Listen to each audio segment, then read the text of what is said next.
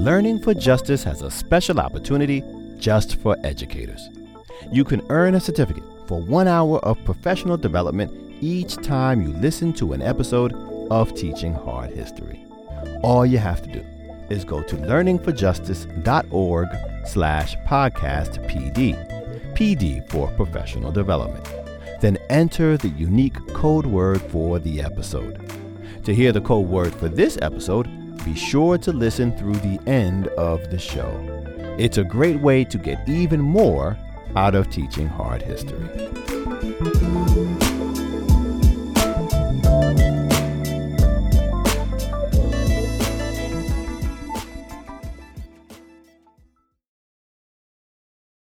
Visiting the cathedrals of Europe can be a pretty mesmerizing experience. The stained glass windows, the vaulted ceilings, the smell of incense, they all conspire to create an atmosphere of reverence. And yet, visiting these impressive spaces is complicated for me. Whereas so many visit these cathedrals and see their beauty, I also see the church's violent imperial reach across the globe. I do see the grandeur of these spaces, but I also see the massive quantities of gold stolen in the name of God, hammered into awe inspiring altars. And I wonder about the high price that indigenous people have paid to deliver this gold into European hands. For example, I think of Atahualpa. Atahualpa was the last Incan emperor, and he was held hostage by Spanish conquistadors in Cajamarca, Peru. My husband's family is from Lima, and we went to visit the room where Atahualpa was held in Cajamarca. I can tell you, it's a big room, about the size of a large classroom. And while we were there, we saw the mark on the wall, a full arm's length above Atahualpa's head, showing how high his people would have to fill the room with riches to secure his release. Atahualpa was held hostage for a ransom of gold and silver, and then the Spanish killed him anyway. I also think of the many thousands of indigenous people living under Spanish colonial rule who were forced to mine silver. I think of the impact of the mercury on their bodies, of the mining accidents, of the threats of violence for noncompliance. I think about how they were forced to put their bodies on the line for someone else's material gain. When I taught middle school history, these were not the stories we told. Our textbooks talked about European exploration as something to celebrate. Shiny maps showed the exchange of food and goods, and our standards listed God, gold, and glory as explorers' motivations. And that was where it stopped. We rarely discussed the costs of colonialism, like the relationship between exploration and enslavement, and the many impacts on Indigenous lives. And the emphasis on God, gold, and glory meant that our lessons centered European desires, sidelining Indigenous perspectives. Bringing Indigenous perspectives from the sidelines to the center means telling often hidden histories. And one story we must tell is the story of Indigenous slavery. Without the forced labor of millions of Indigenous people, colonization of the Americas might not have succeeded. And yet, these stories and this history have too often been left out of the curriculum. It's long past time to tell the real story of colonialism and the brutal forced labor which made it possible. I'm Meredith McCoy, and this is Teaching Hard History American Slavery a special series from Teaching Tolerance, a project of the Southern Poverty Law Center. This podcast provides a detailed look at how to teach important aspects of the history of American slavery. In each episode, we explore a different topic, walking you through historical concepts, raising questions for discussion, suggesting useful source material, and offering practical classroom exercises. In our second season, we're expanding our focus to better support elementary school educators to spend more time with the teachers who are doing this work in the classroom, and to understand the often hidden history of the enslavement of Indigenous people in what is currently the United States. Talking with students about slavery can be emotional and complex. This podcast is a resource for navigating those challenges so teachers and students can develop a deeper understanding of the history and legacy of American slavery.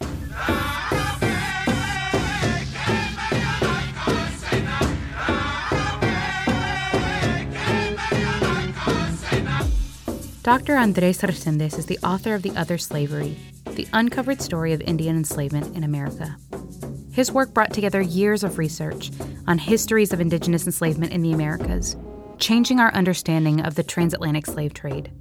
And this episode is the first of two conversations between Dr. Reséndez and my co host, Dr. Hasan Kwame Jeffries. In this episode, we're going to talk about the scope of colonial enslavement and all of the forms of bondage that exist within what Reséndez calls the other slavery. We will learn about the research and historical documents that brought this history to life. We'll discuss the role that Columbus played in introducing slavery as one of the earliest commodities from the so called New World. And we'll hear more about how the complicated legal status of indigenous enslavement delayed emancipation, leading to a lasting legacy which continues to reverberate in our communities today. I'm so glad you can join us.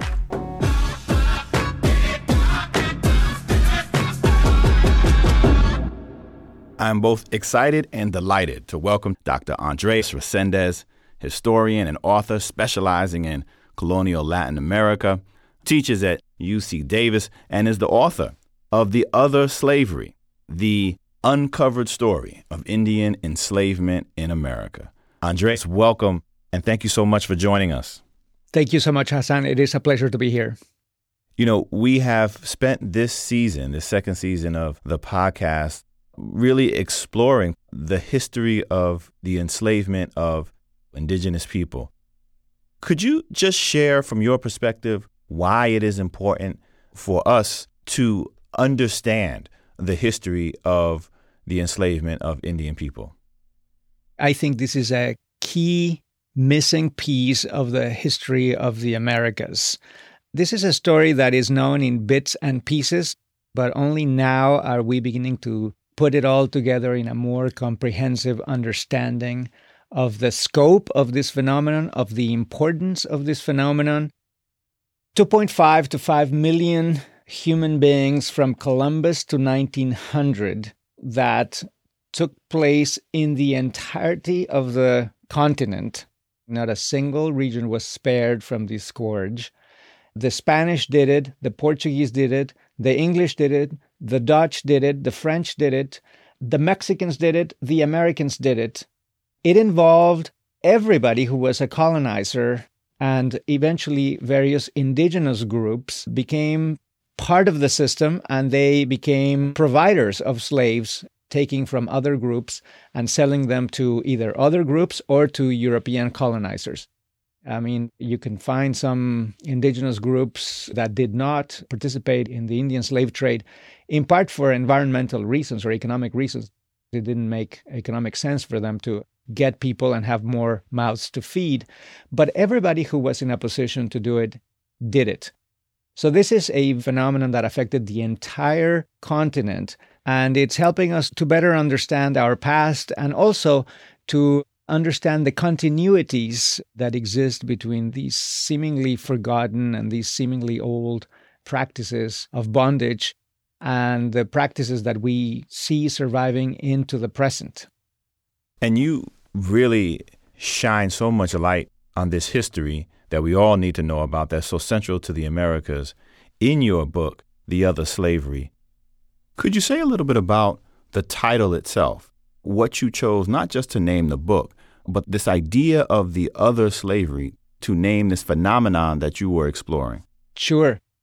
Initially, I thought about writing a very self contained book that would mostly unfold in the 16th century, but I kept collecting examples about Indian slavery in the 17, 18, all the way to the 19th centuries, not only in Mexico and what is now the United States, but in Chile or the Caribbean.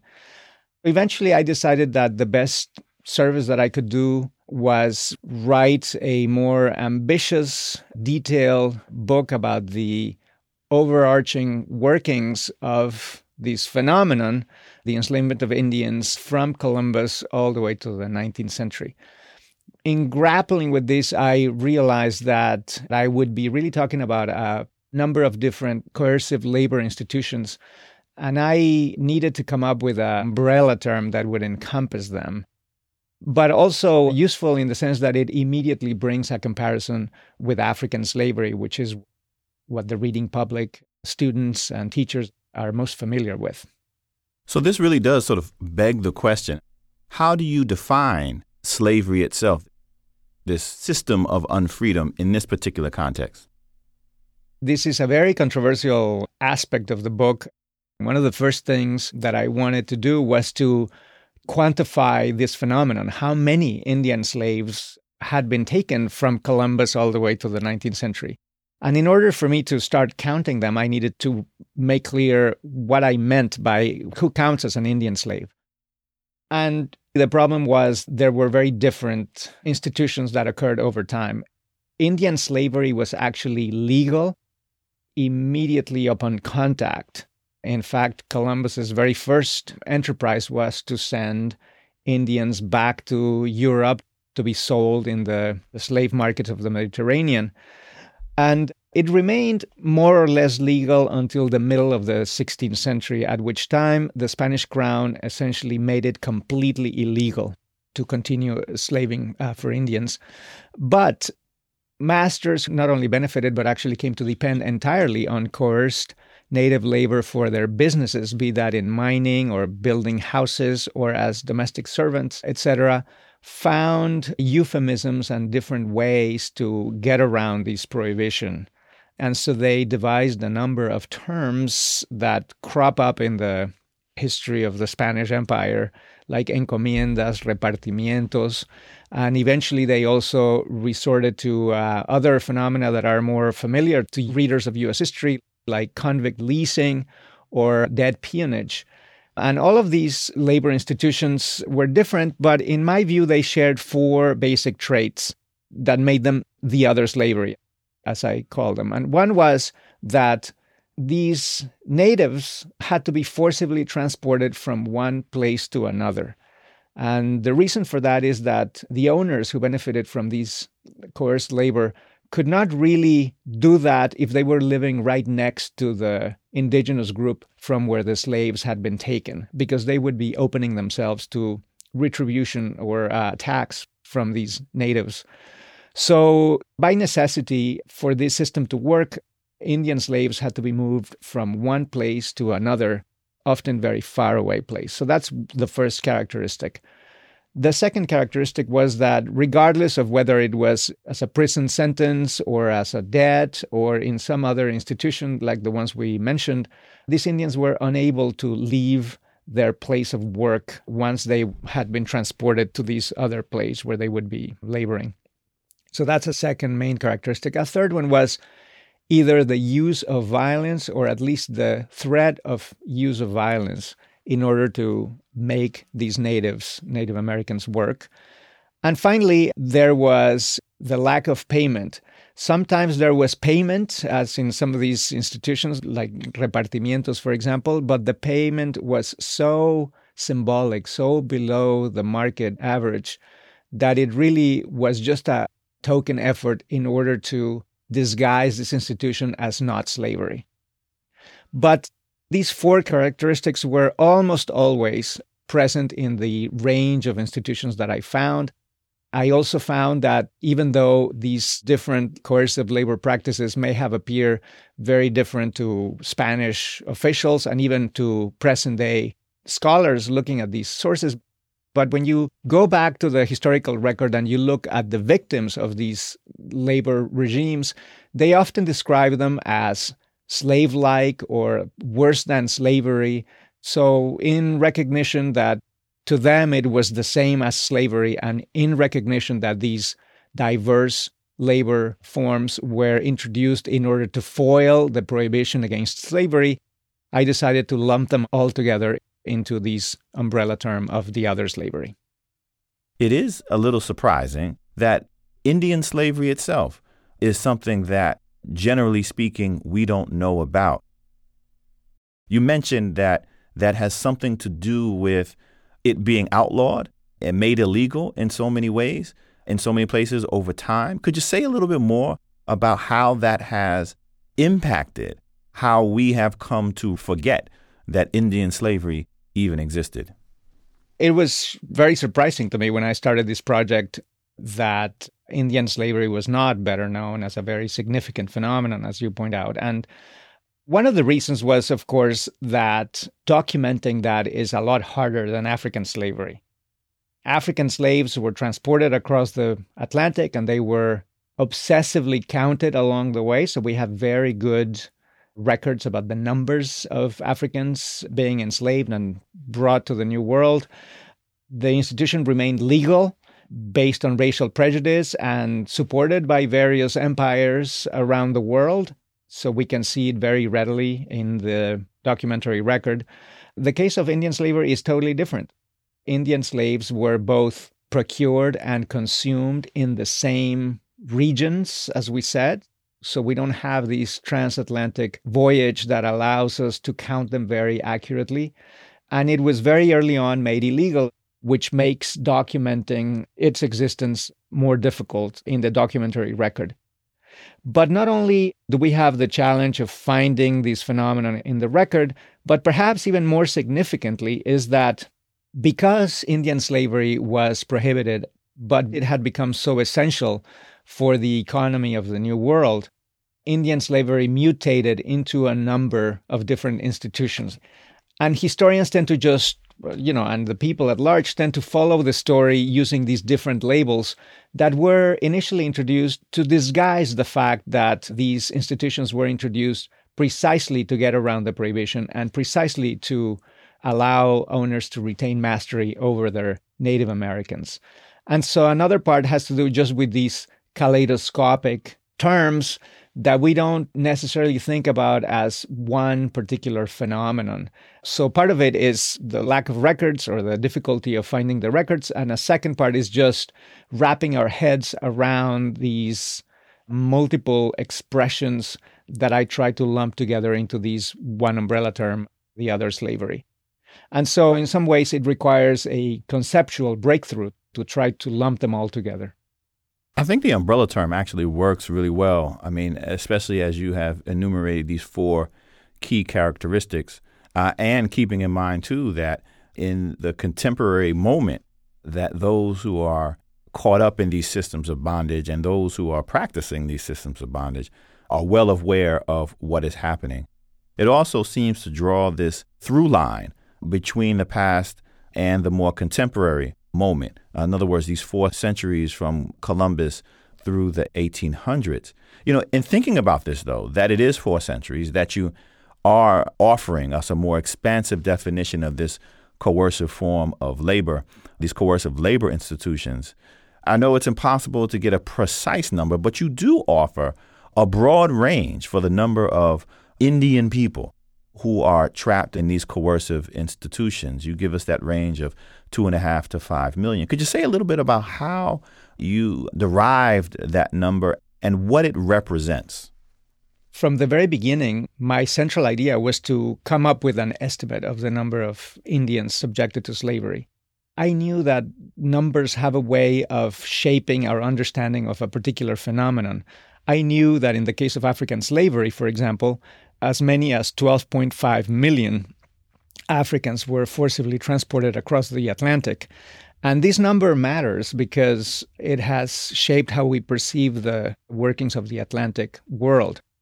So, whether we are talking about a raid in Angola or some runaway slave in Brazil or a slave working in a plantation in the south of the United States, we are really talking about the same phenomenon involving millions of victims.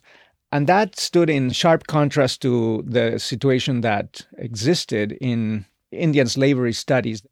There were a few regional studies of Indian slaves in the New World, but it is extremely difficult to arrive at very concrete numbers, in part because, as I just mentioned, Indian slavery had been made illegal very early on, and therefore we don't have the kind of records that we have for African slavery that can be easily gleaned from either port records or from wills and bills of sale, etc. We don't have that kind of documentation for Indian slaves, and yet there was this continuous paper trail in all regions of the New World over multiple centuries. So I early on wanted to provide a baseline. There had been a uh, previous global estimate by uh, scholar Brett Rushforth, but I wanted to go beyond that and I wanted to be more precise. So, what I did was to divide these four centuries into 50 year periods and also by regions. So, north of what is now Mexico, the area that is now Mesoamerica or Mexico, Central America, Brazil, and the rest of South America. And so for each of these regions, I try to provide basically the best estimates that we have on the number of Indian slaves taken in these regions. Now, doing these very systematically and carefully would have taken me more than a lifetime. So, in many cases, I rely on works of others, I rely on what little evidence we have on estimates that were made at the time in some reports. So I am fully cognizant that this number, 2.5 to 5 million, is a very broad range and it is also subject to revision. My thought was to really establish a baseline that could then be questioned. I usually try to be very judicious in these 50 year interval estimations in the different regions I could have cherry picked the highest estimates that I could find based on contemporary estimates, etc. And I could have come up with a figure that could have even been comparable to the 12.5 million African slaves. But instead, I tried to be very conservative. But I nonetheless believe that we need to start discussing these numbers. So by providing this number, I am making clear that this is very significant. This is not just a couple of hundred natives in this region or that region, or it was a phenomenon that occurred primarily at the very beginning of European colonization, and then it petered out when African slaves and salaried workers became available in sufficient numbers. Instead, what I wanted to signal very clearly from deriving these numbers is that this is a major phenomenon that affected the entire hemisphere for the entire colonial period and beyond, and that it involved very significant numbers when we put them all together. So you provide us with this range, 2.5 to 5 million. And I think it's really important for all of us to really wrap our minds around that number.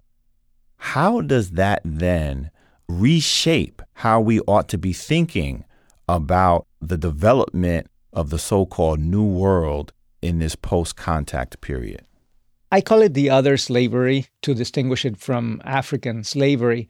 But in some ways, it is the slavery that is most relevant for us to think about current forms of human trafficking. In other words, this other slavery happened in spite of express prohibitions. It happened on the basis of subterfuges. It happened on the basis of debt. It happened on the basis of convict leasing, etc., which are the very same traits that we see in the human trafficking today. Today, slavery is prohibited all around the world, yet it happens. More than 42 million people are estimated to be subjected to some kind of modern form of slavery. And this happened against express provisions and using the mechanisms that would have been utterly familiar to uh, Native Americans who were subjected to very similar labor regimes in the 16th, 17th, and 18th and 19th century. So, in some ways, this is the slavery. And what is really the other, the very unusual slavery, is African slavery, in which all the empires of the world made it legal and were in agreement about how the system would work. So I think that's some of the significances of the number, of the range. It really should open your eyes about the geographic scope, about the involvement of the actors, and about the continuities all the way until today. That's a great point. This idea of reconceptualizing in our minds these systems of unfreedom and bondage, it actually offers us a continuity between the so called New World and Old World that Atlantic slavery actually disrupts to a certain extent.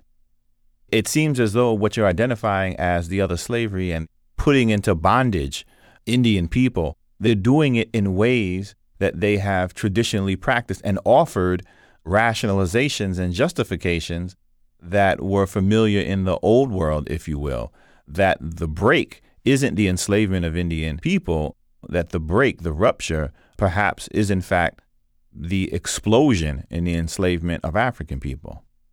That is right. And it really creates a very different narrative. I mean, in the most simplistic understanding of African slavery, is that it's a phenomenon that was legal. Then there was this great fight against slavery. There was the French Revolution and the American Revolution, the Civil War, and this somehow came to an end. That's a very simplistic and somewhat misleading interpretation of the enormous eh, staying power of slavery.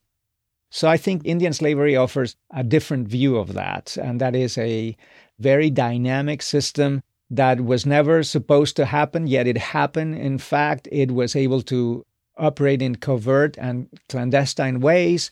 It never really went away. And because it had theoretically never happened, it continued well past the passing of the 13th and 14th Amendments and the formal abolition and it is, in many ways, the antecedents of the modern forms of human trafficking that are far from having ended precisely because of the dynamic and the kaleidoscopic and the difficulties in understanding these other forms of bondage.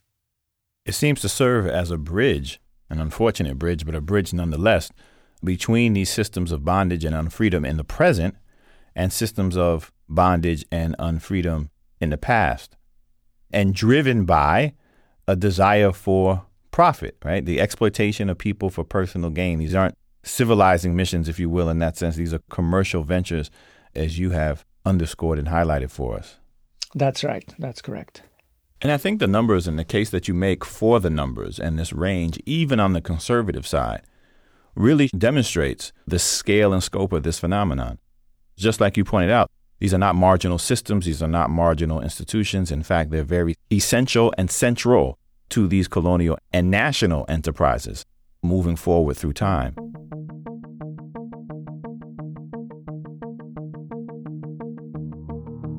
This is Teaching Hard History American Slavery.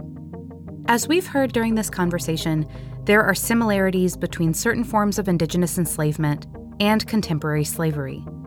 If you'd like to learn more about modern day slavery and how you can address it in your classroom, take a listen to episode 14 from season 1 Slavery Today with historian James Brewer Stewart. Once again, here's Hasan Kwame Jeffries and Andres Reséndez. As part of the work that you were doing to recover this history that has been marginalized and in many instances rendered invisible, what were some of the key takeaways for you? What were some of the new insights that began to really leap out at you that moved you in a direction of, hey, I got to get this down and really uncover, unpack some more and share with people? Right. Well, initially, I believed, like, uh, like many scholars, that really the heyday of Indian slavery had occurred early on in the colonial period. Um, you know, it had um, there there were plenty of um, of records at the time, and it was prior to the arrival of really tens of thousands of African slaves and the emergence of a salaried economy. So I, alongside with many others, thought that really these had been a very initial and perhaps somewhat marginal uh, phenomenon that petered out uh, with time. But I nonetheless kept collecting sources in the 17th, 18th, 19th centuries.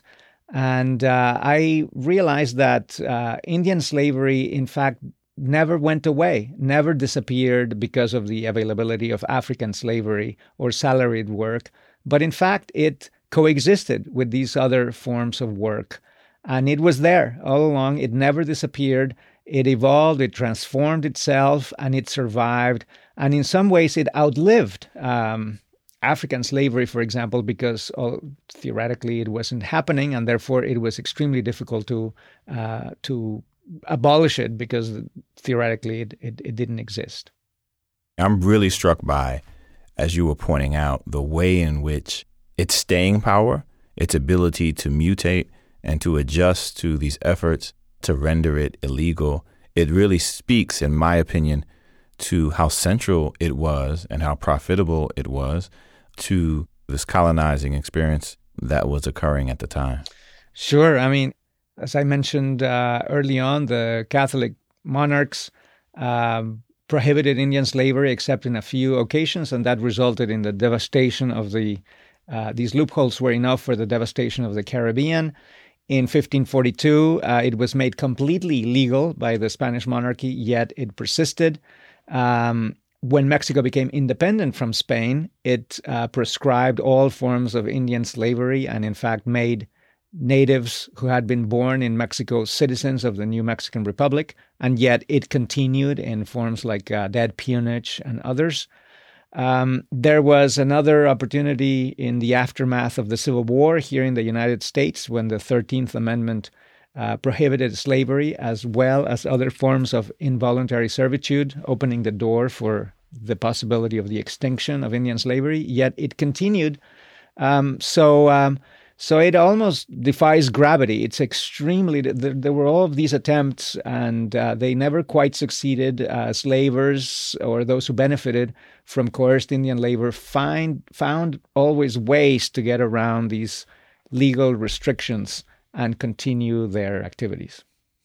You mentioned Columbus, noting that one of his first acts on crossing the Atlantic was putting in bondage, enslaving Indian folk, and then bringing them back across the Atlantic.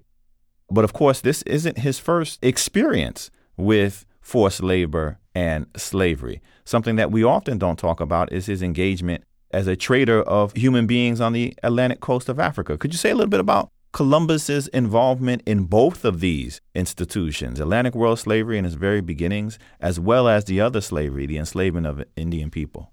The institution of slavery was uh, was well known in the Mediterranean world where Columbus came from. So uh, both in the Iberian Peninsula as well as what is now Italy, um, uh, where Columbus's family originally came from, from Genoa. Um, we're very familiar with slaves, uh, both African slaves or slaves from the Eastern Mediterranean, introduced by by merchants from that region, you know, from Bulgaria or Greece, etc., Circassians, etc. Um, there were also uh, indigenous peoples from the islands facing the coast of Africa, like the famous Guanches from the um, from the Canary Islands. Um, so all of these uh, slaves were brought into major cities in Italy and Spain, and they were um, they were sold off um, there. So Columbus would have been very familiar with that uh, type of slavery. Uh, moreover, he spent 10 years in Portugal before the famous voyage to, to the New World. And uh, in the course of that apprenticeship, so to speak, in Portugal, he traveled in the company of Portuguese sailors all along the coast of Africa and um, maybe 10 years before uh, his first voyage of discovery, he um, wound up in what is now the coast of Ghana in uh, a fortress called Sao Jorge da Mina, uh, later known as the infamous Elmina, which was one of the main uh, ports of departure of African slaves for the New World.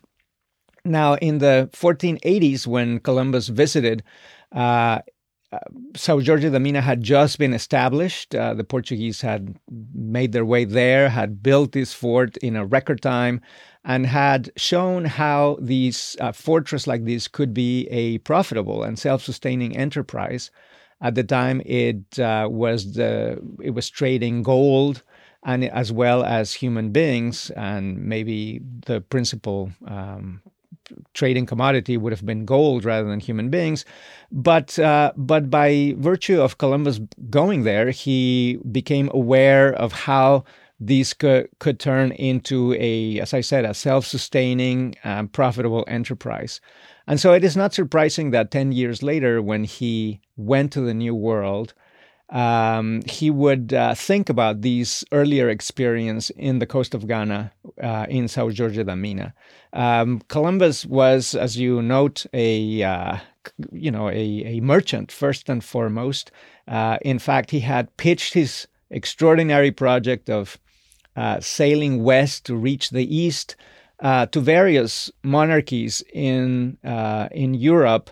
it had pitched the project to Portugal. Uh, his brother had also pitched the Portugal to England. Uh, and eventually, uh, he pitched the project to Spain, uh, securing commercial clauses. And he was thinking about reaching the Orient at the time. And so it is not surprising that when Columbus finally did succeed in crossing the Atlantic and reaching these new lands, he first of all thought that he had reached the Orient or some portion of the Orient.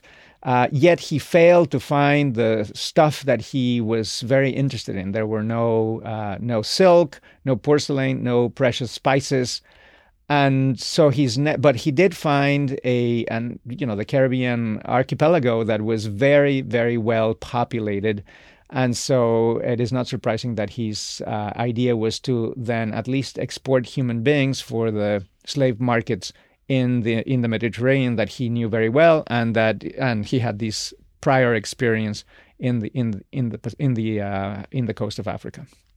What is the next step? to actually piecing this puzzle together. The historian's craft, if you will. What do you do to recover this history? So, the first thing is to try to figure out its uh, transformation. This is a story that goes through different phases. As we said, uh, Indian slavery started out as a legal institution. Um, it uh, interestingly enough, from the very beginning, um, the the Spanish crown uh, was not totally convinced that uh, natives of the New World were an enslavable people. So, um, so I just said how Columbus had these Portuguese antecedents, and he started shipping um, natives uh, to to to be sold in the markets in the Mediterranean, in the Iberian Peninsula. Uh, but very early on, the Catholic monarchs, Ferdinand and Isabel, um, this asked Columbus to stop sending Indians until they could figure out whether these were an enslavable people. And they appointed a committee that labored for five years to try to figure out theologically, ethi- eth- ethically, uh, whether uh, the natives of the New World could be legally enslaved.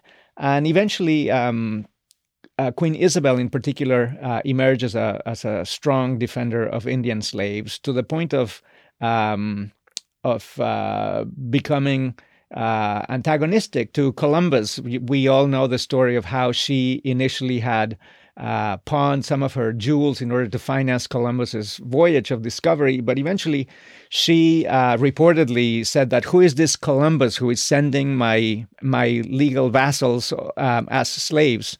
Um, and so that um, that shows that uh, that there was some opposition by on the part of the Spanish crown, which is again something that is uh, very surprising because we normally think of the Spanish crown as grasping and that they would not take up a, a noble cause like that. But it is interesting that uh, that there were some misgivings about the the morality and the legality of uh, of these practice, and so uh, yet uh, the, the the European colonists in the New World essentially depended on forced Indian labor for their early enterprises, and so the solution to that was initially to make Indian slavery illegal, except in a few uh, exceptions.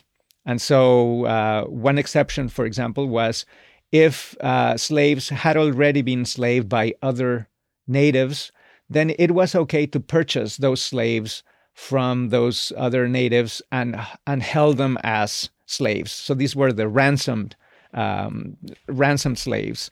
Uh, so that was one uh, one exception to the general prohibition to take Indian slaves.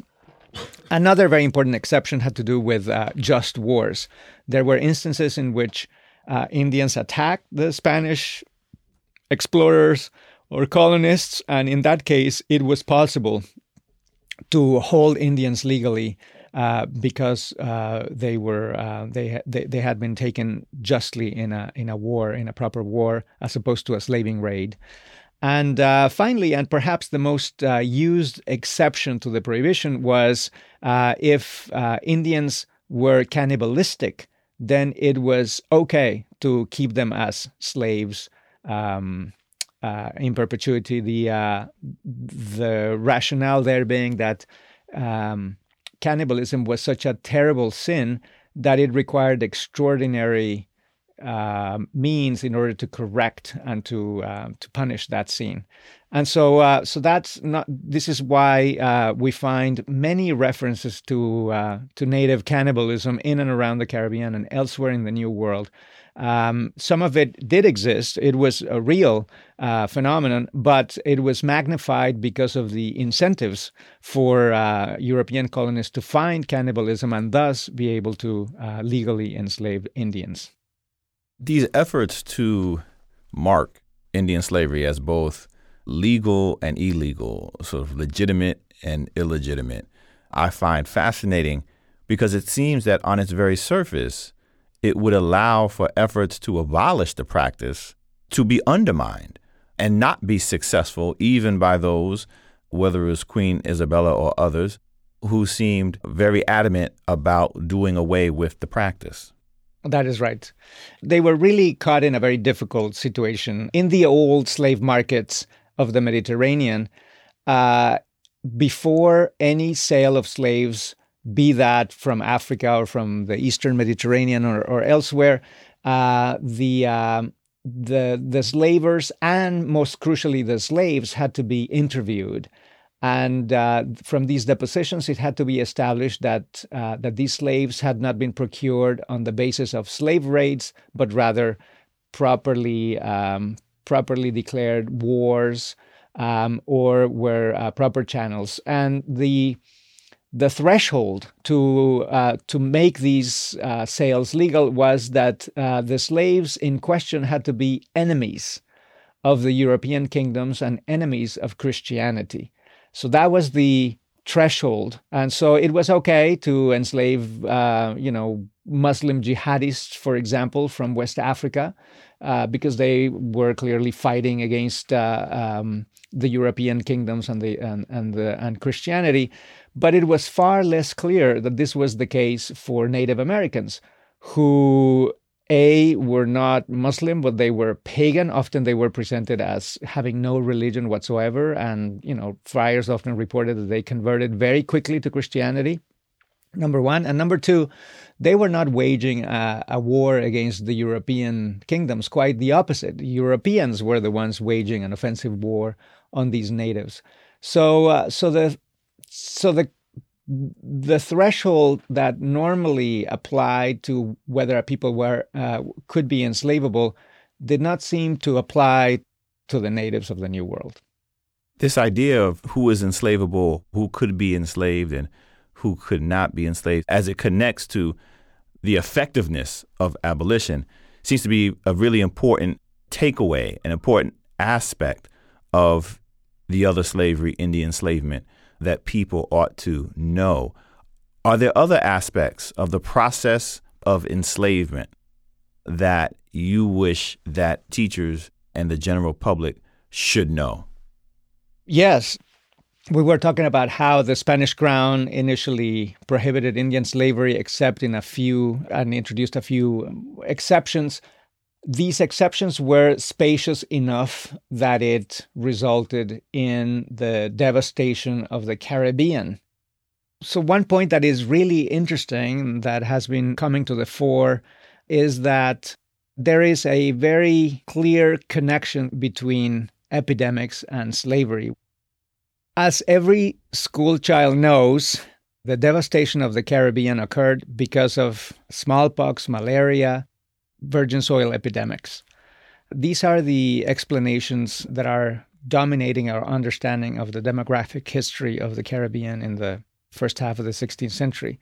However, this is not so clearly the case it is true that illnesses really had a lot to do with the fast dwindling population of natives that by the middle of the 16th century had been drastically reduced. Nobody disputes that demographic collapse. But a closer look at the sources, the 16th century sources, which tended to emphasize overwork, displacement, appropriation of indigenous native women, as well as illness revealed that slavery may have been a major factor as well.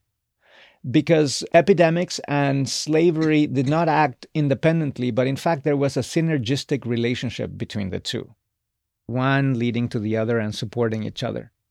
In other words, dwindling populations led to additional slave raids in order to replenish the workers that were dying in the early plantations of the Caribbean. They had gold fields as well as very early sugar plantations.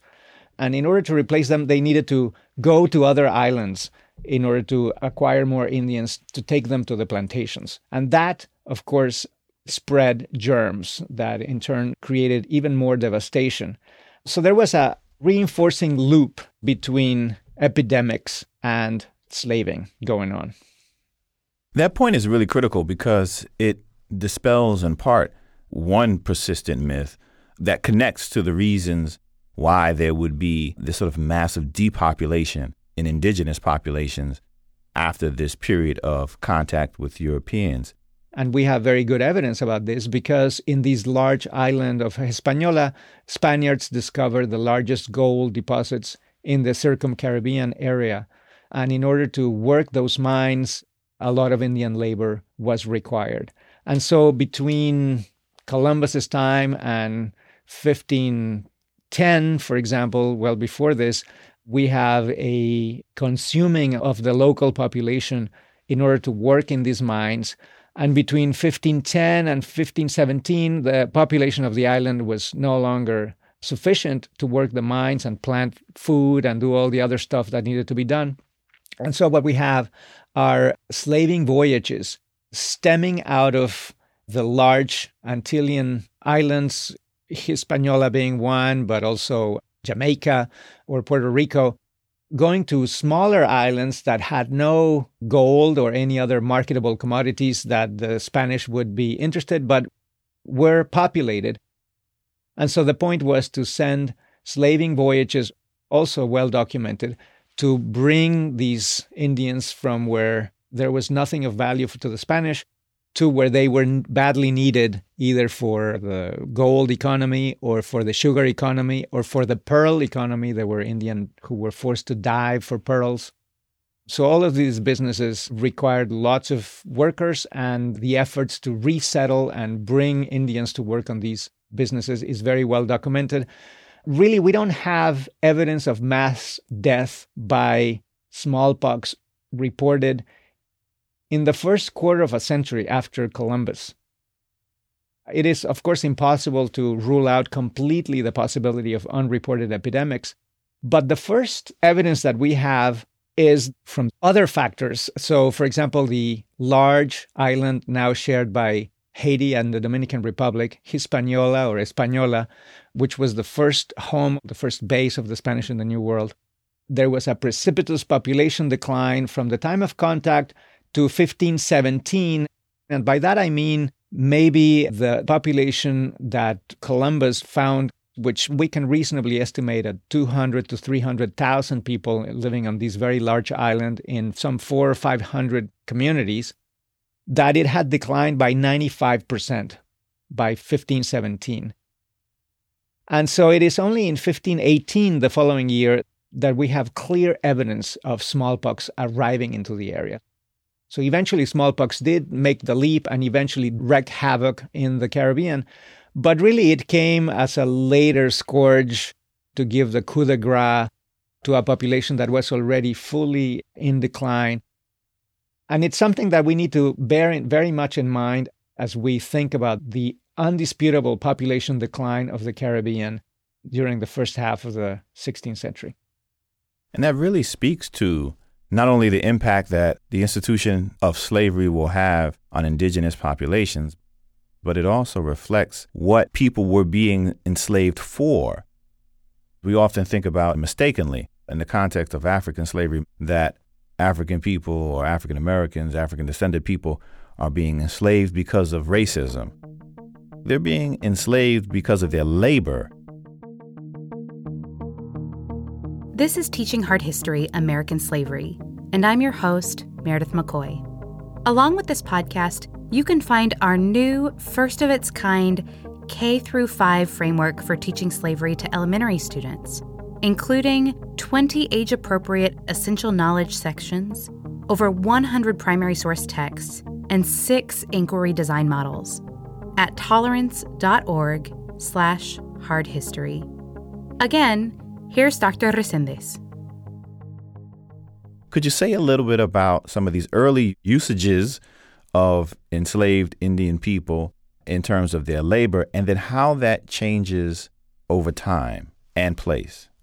One of the worries that I had when I started working on this project was that I would be really talking about Indian slaves in these vague terminology. And I really wanted to find the voice. I really wanted to find the texture of life for some of these men, women, and children who fell into these labor regimes. And I was worried because, unlike African slavery, where we have narratives later on, Frederick Douglass and others in the 19th century, former slaves who were able to extricate themselves and wrote uh, memoirs or autobiographical sketches, we don't have anything of the sort for Indian slaves. But what we do have is the Spanish legal system. And so I did find, for example, in terms of what you're asking about, the specific usages, one of the uses of Indian slaves was to actually ship them across the Atlantic to Spain. So upwards of 2,500 Indians were shipped to Spain to labor in Spanish households. And there they remain, and we would know precious little about them if not for the fact that the Spanish crown outlawed Indian slavery in 1542 under a new set of legislations called airily called the New Laws. And again, we would know very little about this if not for the fact that the Spanish crown actually went through the trouble of dispatching crown officials whose job it was to make sure that there were no Spanish households who held Indian slaves illegally. So we have a set of extraordinary court cases in the 1540s, 50s, 60s, 70s, in which Native Americans who had been transplanted all the way to Spain sued their masters for their freedom. There are over 100 of these 16th century court cases. And what is interesting about the Spanish legal system is that it actually required extensive depositions by the natives themselves these natives also were able to bring witnesses to bear on their cases, often other fellow natives or neighbors. That gives you a sense of who these people were. In one of the chapters in the book, I go into the lives of some of these individuals. For example, one of the conclusions was that many of these Indians transported across the Atlantic had been taken initially as children and so later on, decades later, when they sued for their freedom, they often claimed that they had been tricked into going to the old world, being taken away from their homelands for the purpose of serving as slaves. We also learned that their lives in the Iberian Peninsula was somewhat claustrophobic. They basically were domestic servants. Sometimes they took up the traits of their masters for example, I found some examples of Indians who became weavers because that was the business where their masters were involved. There was a certain level of mobility to them. They had started out as simple slaves and they were sold as such in the Iberian Peninsula, but eventually they were able to attain some better conditions. Some of them were allowed to marry, for example, with other Indians who lived there, but they could lose these privileges at any second as well. So the system also bred degradation and uncertainty. That's another very clear case. Perhaps the most dramatic case that I found involved a woman named Beatriz who arrived when she was only 13 or 14, which was very typical, already carrying a baby, Simon, and they were sold in the town of Carmona, which is close to Seville in southern Spain. And there she remained laboring for more than two decades. Eventually, she learned that the Spanish king had said that the Indians were free, and she fled from her home, went to Seville, met with some of these Spanish lawyers whose job it was to help Indians build up their case. And when everything was ready, she sued the master, and the whole case Beatriz's case revolved around the fact that if she could prove that she had been enslaved originally in the Spanish Indies, as it was called, so in the Spanish colonies in the New World, she would have to go free. And for the same reason, her children, she had a daughter, should also go free. And the case is fascinating and it shows the tenacity of both the natives who halfway around the world still use this alien legal system in order to extricate themselves and in order to seek their freedom. And at the same time, the tenacity of the owners who use the lack of knowledge of these Indian slaves in order to get their ways. So, in this particular case that I'm referring to, the owner's lawyer countered by saying that in fact she was not from the Spanish Indies. They showed that in fact she could not speak any indigenous language from the New World, which was common because, as we mentioned, many of these Indians had been taken when they were children, and so they had forgotten the language or they didn't remember much. And so these lawyers, for example, also followed up with some leading questions like what are the textiles like where you come from? Are there elephants? or camels in your homeland where you came from. And clearly, all of that to play on the gullibility of these defendants and try to ascertain that they had come, in fact, from Africa rather than the New World, and therefore they could be legally held as slaves. Which, of course, is so important because when you're able to put names and histories and stories of those who are trapped in this system of bondage, it's the humanizing element. I'm really struck by the story of Beatrice and how you were able to reconstruct her life through the court documents and through the court record. How complete a picture were you able to piece together, and what were some of the key documents in those court records, or even beyond that, that really helped you put it all together?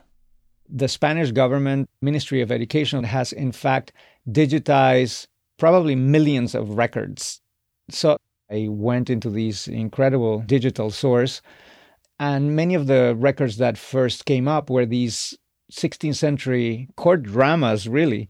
And many of these court cases are so long. I mean, there are cases that run for three, four, eight hundred pages where you can really get into the nitty gritty of life for these slaves. Because not only do you have the depositions of the Indians, in some cases, Indians speaking indigenous languages, and for all its plotting and convoluted form, the Spanish legal system provided translators to make available the voice of the plaintiffs in court. And it made room for these additional witnesses. And just the length and the detail preserved in those records were a source of amazement to me. These were Indian slaves who were suing their masters for their freedom. And it was sometimes the case that for the duration of the trial, these Indian slaves would actually live under the same roof as their masters, opening themselves for all kinds of punishments to try to get them to desist from their legal pursuits or efforts on the part of the masters to try to transfer these Indians to rural properties where they would not have access to this legal opportunity.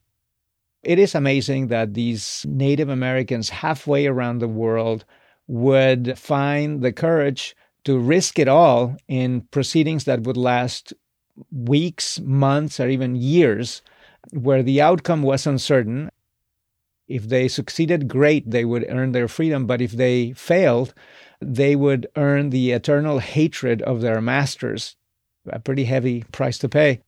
This really speaks to the desire of those who are enslaved to be free.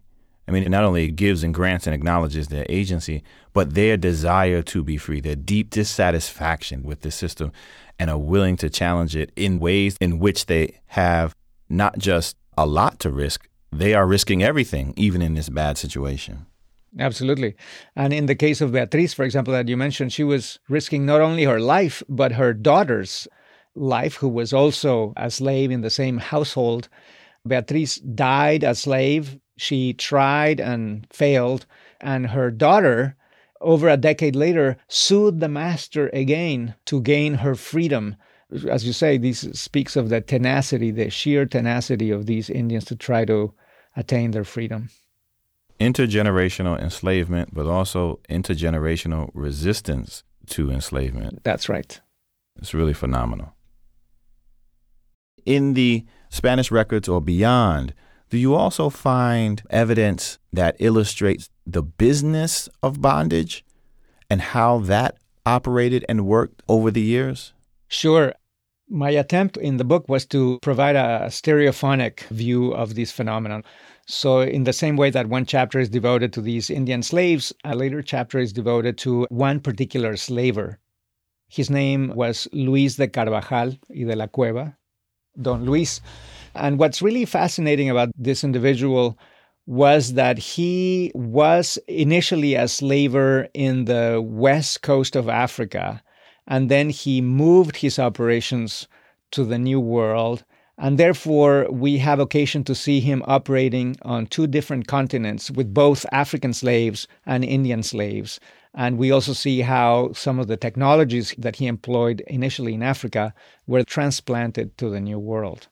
He was originally of a Jewish family who lived in the Iberian Peninsula. And again, this makes it a very fascinating and unlikely slaver basically Jews were expelled from Spain in 1492, and many of them moved to the neighboring kingdom of Portugal. And this had been the case with Don Luis's family. But Portugal followed through by expelling Jews from Portugal in 1496. The idea was that you either had to leave or you had to convert to Catholicism if you wanted to stay. So many of these Jewish families, of course, became crypto Jews. That is, they outwardly said that they had become Christian or Catholic, but inside the family they continued to practice their faith. The problem was that they would face the Inquisition, whose job it was initially to make sure that there was no backsliding into the old faith. And so this is the turbulent world that Luis started working on. However, even though he was a converted Jew, they were known as New Christians. Don Luis had a very influential uncle who served the Portuguese king as a slave broker. Basically, at the time, the Portuguese crown was in the habit of auctioning off portions of Africa to well heeled individuals who would profit from leasing those lands. You know, sometimes they were islands. So Carvajal's uncle leased the islands of Cape Verde, which are about 400 miles off the westernmost coast of Africa and at the same latitude as the Spanish Caribbean. Spain did not control a portion of the coast of Western Africa. So this was an enormously important stopping point for Spanish ships. So if it wanted African slaves, and Spain demanded African slaves, it had to negotiate with the Portuguese crown to get slaves from the Portuguese. And this would be the most obvious place where Spain would get its African slaves and get them to the New World. And so that's the world in which Carvajal started himself. But then eventually he moved his operations to what is now called the Panuco region, which is just south of Texas no longer dealing in Africans, he started dealing in Indians. He became a frontier captain, which was an interesting undertaking. These were captains whose job it was to pacify, that was the technical term, to pacify the frontier and to attract soldiers to do that. And these soldiers were essentially businessmen. That's the eye opening realization there that these are commercial ventures and the crown is paying them but the salary is such that it's not enough to cover all the expenses. You know, you have to have a horse, you have to have weapons, you have to invest in provisions. All of this is very, very expensive. And so, in addition to the salary provided by the Spanish crown, you need to have another incentive to join these frontier captains and conduct expeditions. And that additional incentive was to be able to capture Indians and sell them to other colonists who were clamoring for Indian labor. Again, this is happening, you know, later in the 16th century after Indian slavery had been prohibited, yet there were ways to get around the law. Referring to the Indians, these were criminals who could be legally not enslaved, but their service could be sold for a period of 10 years or 20 years. This is one of the ways in which Indian slavery mutated and became very durable, disguised as something else. So, this is convict leasing. So, you weren't really selling the Indian himself or herself, but you were selling their service. And so that really shows these extraordinary entrepreneurs of the frontier like Carvajal. I mean, he was the one example that I chose because there's some good sources about him, and he was such an interesting character that oddly enough, he may have been directly or indirectly responsible for the enslavement of thousands of both Africans and Indians in the Old World and the New World. Yet he was eventually tried by the Inquisition for one of the few magnanimous acts that he made, which was to transport crypto Jews, so Jewish individuals who secretly practicing Judaism, who wanted to come to the New World because they thought that they would be safer from the long arm of the Inquisition. And so he brought some of these crypto Jews to the New World. And that's what eventually brought him to the attention of the Inquisition and led to his downfall. Carvajal would eventually become the governor of the Kingdom of Nuevo Leon in northeastern Mexico, a huge kingdom where he held sway and conducted these slaving operations, but he eventually was brought down because of these allegations. It's so interesting that his demise isn't, as you point out, the inhumane acts that he's committing, but it's actually the rare humane act that he's committing that actually leads to his downfall. As you know, a large segment of our listening audience are teachers. What would you say to them specifically about the importance of teaching the other slavery to their students? I think we're uh, living an extraordinary moment in which we are finally coming to grip with a vast phenomenon involving millions of human beings that had been obscured before. I think scholars are every day providing new insight into this topic that had been left behind, and yet it is central to understand the dynamics, for example, of different colonial societies and their regions, between different indigenous groups in the New World that have colored the imperial rivalries, that have colored great rebellions and warfare between different groups. So I think it's a very key moment of discovery. And now this discovery is being also translated into the classroom, a project that is going full speed. And I think we are we are very fortunate that we are able to contribute in this way. Thank you so much, and I look forward to continuing this conversation in our next episode. Thank you so much, Hasan. It has been a pleasure. Andres Reséndez is a professor of history at the University of California, Davis. He's the author of several books, including A Land So Strange, The Epic Journey of Cabeza de Vaca, and The Other Slavery, which was a National Book Award finalist and the winner of the Bancroft Prize. We will continue our conversation with Dr. Reséndez in the next episode, beginning with the history of resistance and resilience. Teaching Hard History is a podcast from Teaching Tolerance, a project of the Southern Poverty Law Center, helping teachers and schools prepare their students to be active participants in a diverse democracy. Teaching Tolerance offers free resources to educators who work with children from kindergarten through high school. You can find these online at tolerance.org. Most students leave high school without an adequate understanding of the role slavery played in the development of what is currently the United States, or how its legacies still influence us today. Now, in our second season, this podcast is part of an effort to provide comprehensive tools for learning and teaching this critical topic. Teaching Tolerance provides free teaching materials that include over 100 texts, sample inquiries, and a detailed K 12 framework for teaching the history of American slavery. You can also find these online at tolerance.org backslash hard history. Thanks to Dr. Reséndez for sharing his insights with us. This podcast is produced by Shay Shackelford. Russell Gragg is our associate producer, with additional support from Robin Wise and Barrett Golding. Gabriel Smith provides content guidance, and Kate Shuster is our executive producer. Our theme song is Different Heroes by A Tribe Called Red featuring Northern Voice, who graciously let us use it for this series. Additional music is by Chris Zabriskie. If what you heard today was helpful for you in your classroom, please share it with your friends and colleagues. And then let us know what you thought. You can find us on Facebook, Twitter, and Instagram. We always appreciate your feedback. I'm Dr. Meredith McCoy, Assistant Professor of American Studies and History at Carleton College. I'm Dr. Hasan Kwame Jeffries, Associate Professor of History at The Ohio State University. And we're, we're your your hosts for Teaching Hard History, American, American Slavery. Slavery.